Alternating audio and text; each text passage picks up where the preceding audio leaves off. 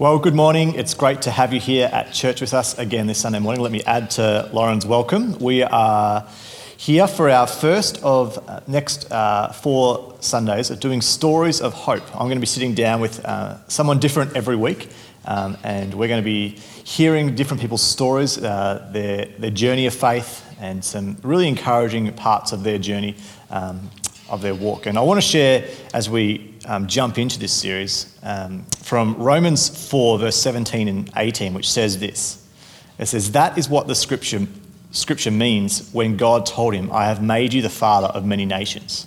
This happened because Abraham believed in the God who brings the dead back to life, who creates new things out of nothing, even though there was no reason for hope.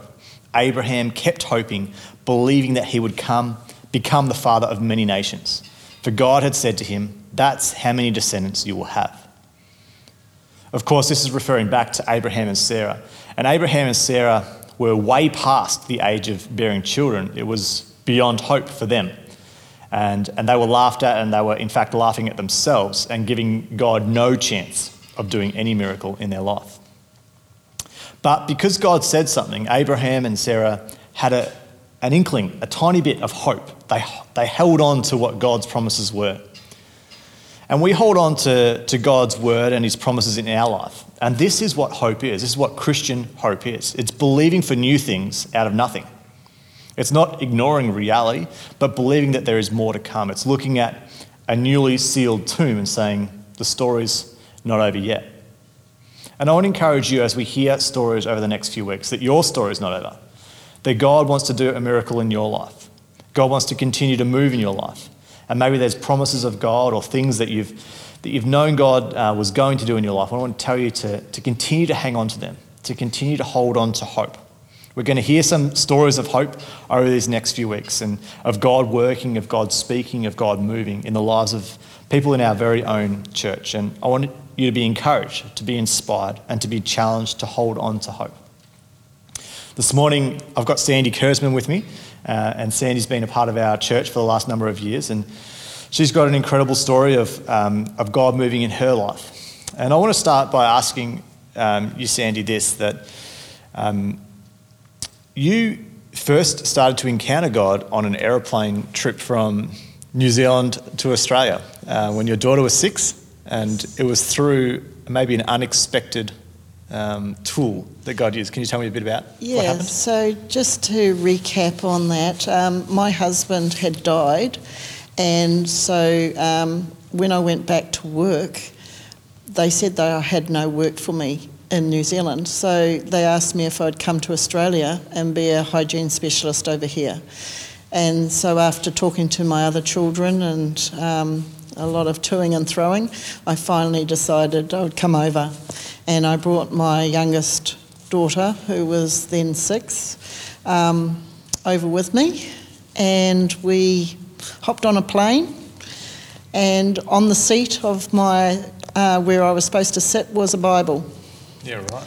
And um, I looked at the Bible and thought, tried to wave down the attendant and say, you know, this Bible's been left on the plane, and she kept on fobbing me off and saying that she was too busy. Could I just put it in the front of my seat? So I put it in the pocket of my seat, and um, we were only halfway through the flight, and I kept on looking at it and looking at it, and it was, it was like it was calling to me, but um, I kept on saying, "No, I'm not touching it."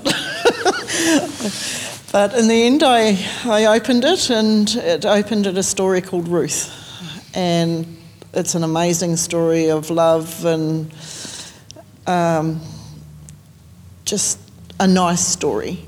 I think if it had opened it up at any other story, I probably would have thrown it down the other end of the plane. but at that time, it was, yeah, a really nice love story and, and a story that maybe you could see a future with. Yeah. Um, so that's how it started, and yeah, it just kept was- going. That wasn't the only experience you had with a, No. a Gideon's Bible. no, God had a way of, Yeah, he kept on. Yeah. Um, he kept on having prodding me. Um, so that was the first Bible, and I left it back on the plane. The, the attendant never grabbed that Bible, um, so it stayed on the plane. Yep. Um, and then I went to the motel that night, and of course there was a Bible in the side um, bedside table, and I opened it again and I read Ruth again, Yeah. and I think I read Ruth about five times. Um, still not grasping what God was trying to tell me, but yeah, at that time. Um, and then we went on, we were supposed to go on holiday in Brisbane and have a week's holiday um, up at the Gold Coast doing the theme parks, etc. That'd, be, that'd be nice at the moment. Yeah. The second day we- we were there, I ended up breaking my ankle and ended up in hospital. And of course, there was a Bible in the drawer. Again, again and again, I read Ruth. amazing. I don't know how many times. It was just, yeah, constantly prodding me. Yeah. And so you began to encounter God and through His Word, but um, why was this such a, a an amazing thing in your life? You know, I remember talking to you about this earlier. Um, that that you would have been completely against the idea of God and, and reading the Bible and Yes. anything like this. So, Okay. tell us a little bit about um, So- growing up and, and what got you to that point. Okay, so I grew up in a, uh, with a, my parents. My mother was a staunch Catholic, and my father was an atheist, who was an alcoholic as well.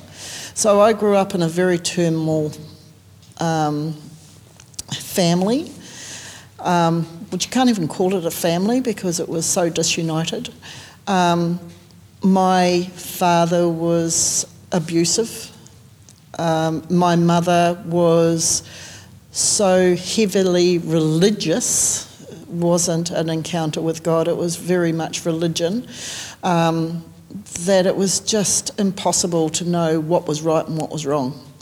And to me, um, the Bible, God, church, anything like that was, I just didn't want to know about it because it was just bad experiences after bad experiences that I'd had right through my childhood. Yeah. To the stage where um, I'd run away from home several times after being beaten up by my father. My mother was constantly beaten up. It was just a regular occurrence. I used to hide my brother in the wardrobe to stop him from getting hurt. Um, and I ran away quite a few times. Um, and then after I ran away, I, I, I kept myself on the streets. So I became a street kid. Um, at, this was the, at the age of 12. Um, so I lived under a school, of all places. It was, it was a primary school. Um, and I used to steal clothing off washing lines. I used to steal, uh, get into people's houses and steal food. That's how I survived. Um, and then one day the, the police picked me up and I was um, taken to court because I'd been caught um, entering somebody's home. Yep. And uh, the judge turned around to my parents. My parents were present, and my parents turned around and they said they didn't want me. So it was just one thing after another after another. Um, so I was sent to a girls' home, um, and that was the most brutal part of it all because I just jumped out of the fire into the frying pan. Um, it was a terrible place. Uh, it was called Bollard, um, and it was a girls' prison, basically. And I was the only white girl in there. So they were all Maoris, all Islanders, big girls, and the only um, form of, uh, oh, what do you call it? Um, physical exercise was a game called Bull Rush. Yeah, right. Now, I don't know what you call bull rush here. It's, um, it's where somebody stands in the middle, they call people, they have to tackle them Yep. to get to the other side. Yep. They would wait until everybody was in the middle and then they'd call me last. And I just, I became tough, really tough. I had to look after myself, so there was no other way. So, So I imagine growing up with with parents like that, in that, um, especially with the religious sort of part of it, it would have been a big turn off Yes. for Christianity and anything to do with God, anything, Anything to do with church, God. anything. To and do my brother's still like that today. Yeah. Still will not have anything to do with any religion, with any church, with anybody, even though we know it's a relationship now. Yeah. Um, yeah, my brother still will not Yeah. not have anything to do with it. And so when you finished your time at the girls' home, did life get better? No. I wish it did. Um, no, so once I got out of the girls' home, my, I went back to my parents. My mother picked me up, and this was on a Friday. She picked me up and she dumped me outside the church and said, You're going on a school camp, um, um, a church camp. And so I went on this church camp and I hated everyone. By this time, I couldn't trust anyone. I had, I hated everyone. You know, if they looked sideways at me, I wanted to punch them out. You know, I would I had just become that sort of person. Um, and yeah, I went to this church camp. I met this guy who gave me a cigarette, and I thought, for once, somebody's been nice. And uh, he turned out to be. I ended up. Um, getting involved with him, and I ended up pregnant, and my parents made me marry him. Okay. Uh, he was Catholic. He was allowed to marry me, um, but he turned out to be 10 times worse and knocked all my front teeth out, broke my jaw. Um, yeah, tried to kill me with a phone cord. um, yeah, so that was pretty bad, and it took me a while to run away from him as well. So, um, yeah, I took my daughter at that age, um, who was only 2 um, and ran and kept running. Um, six years later, I met um, a man that was very kind, gentle, not pushy, um, and I lived with him for another six years. And then after that six years, I ended up marrying him. Um, and life started to turn around. I started to become who I wanted to become a different sort of person, a good person. Um, and then six years later, he died of a heart attack. Suddenly, with I had a 16 year old, which was the little one that I'd um, taken away from that first marriage. Um, and I had three others in the house, plus two foster children, plus two children from his first marriage. So it was like the Brady Bunch. Um, and it was really hard.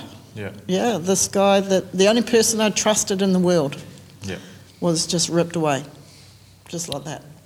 So imagine when you get to a point like that in your life, um, you don't want to turn towards God, or. I hated God. Yeah, you would blame everything. I blamed him for everything. Yeah. And I blamed him for taking the only one person that I had in my life that I could trust. Yeah. Yeah. So since that moment, how how has encountering God and um, walking with Him Yeah. changed your life? So how two, it, two years after his death is when I jumped on the plane, Mm-hmm. and that's when he started to call me. Mm. And I didn't realise this that then that that's what was happening, but yeah, I realise it now. Yeah. Um, and since that time, um, so I hopped on the plane. I, I kept on encountering the Bible and kept on reading. Then I ended up in a place called Timboon in the Western Districts. Um, that's where my company had sent me to. And right next door, there was a Christian man from New Zealand, so same area from where I was living. And it was my youngest daughter, that six year old, turned round and made friends with his daughter and went to church with them on a Sunday. I didn't go.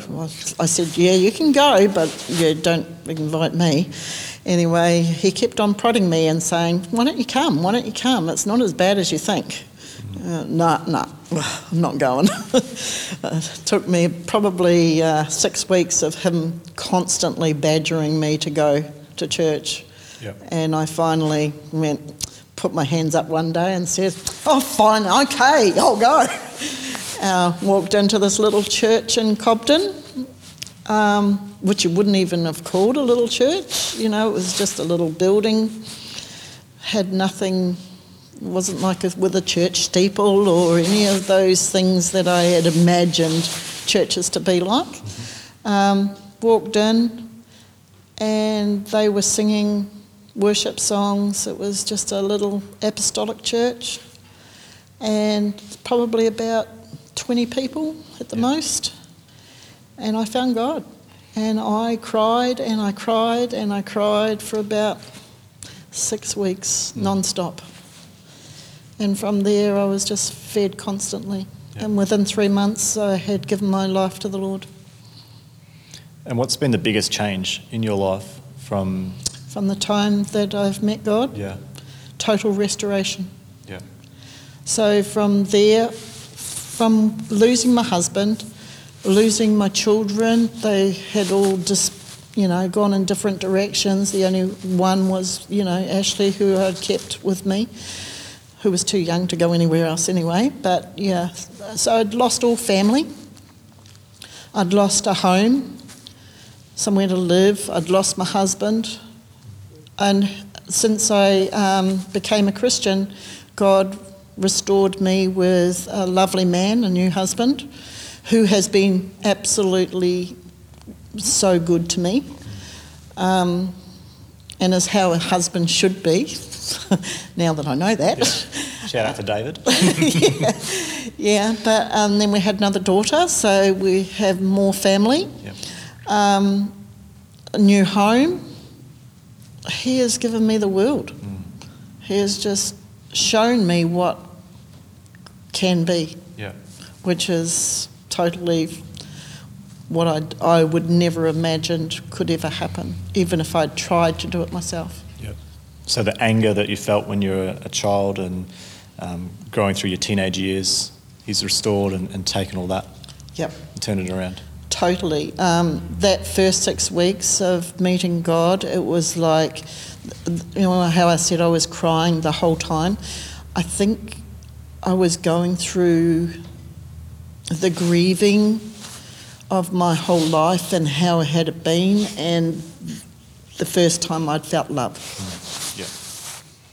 It's incredible, an incredible story. And even this year, um, is there something that, that God has been doing in your life um, through this pandemic, through this crazy year that we're experiencing that um, you'd like, like to encourage us with? Yeah, okay, so the company that actually brought me over here, that I'd been with for 35 years, um, made me redundant. and um, only three, four months ago. And um, I was totally lost. I was thinking, I've done this job for so long, I have, um, I don't know anything else.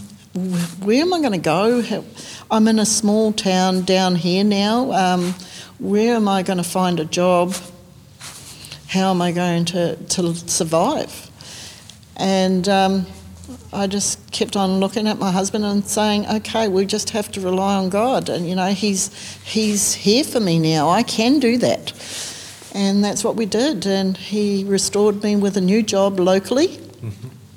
Um, and I think it's actually a better job. Finally, it's actually a better job than what I had. Yeah. So, That's yeah, incredible.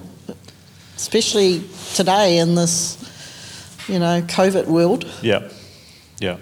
Well, what an incredible story and, and an incredible encouragement to, to hear how God has been at work since you were young. Since yeah, had Um, a hand on me right from the start. Yeah, even right up until today um, and this year, um, God has continued to work in your life. And I really want to thank you for sharing your story and encouraging us with it um, today. I'm sure there's so many people that are uh, encouraged by that and, and want to thank you as well. So, um, thanks again so much for joining us this morning and for hearing this story. And I pray that it does encourage you.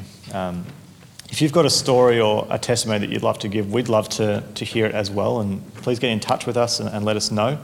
Um, there's something powerful when we share our stories and, and share our testimonies of, of the way that God has been at work in our life. And I encourage you to, to share your story with your small groups, with your families, with your friends, whoever uh, you can, because it's those stories of hope that really have the ability to change lives and, and to, to point people towards Jesus and his good work in our life.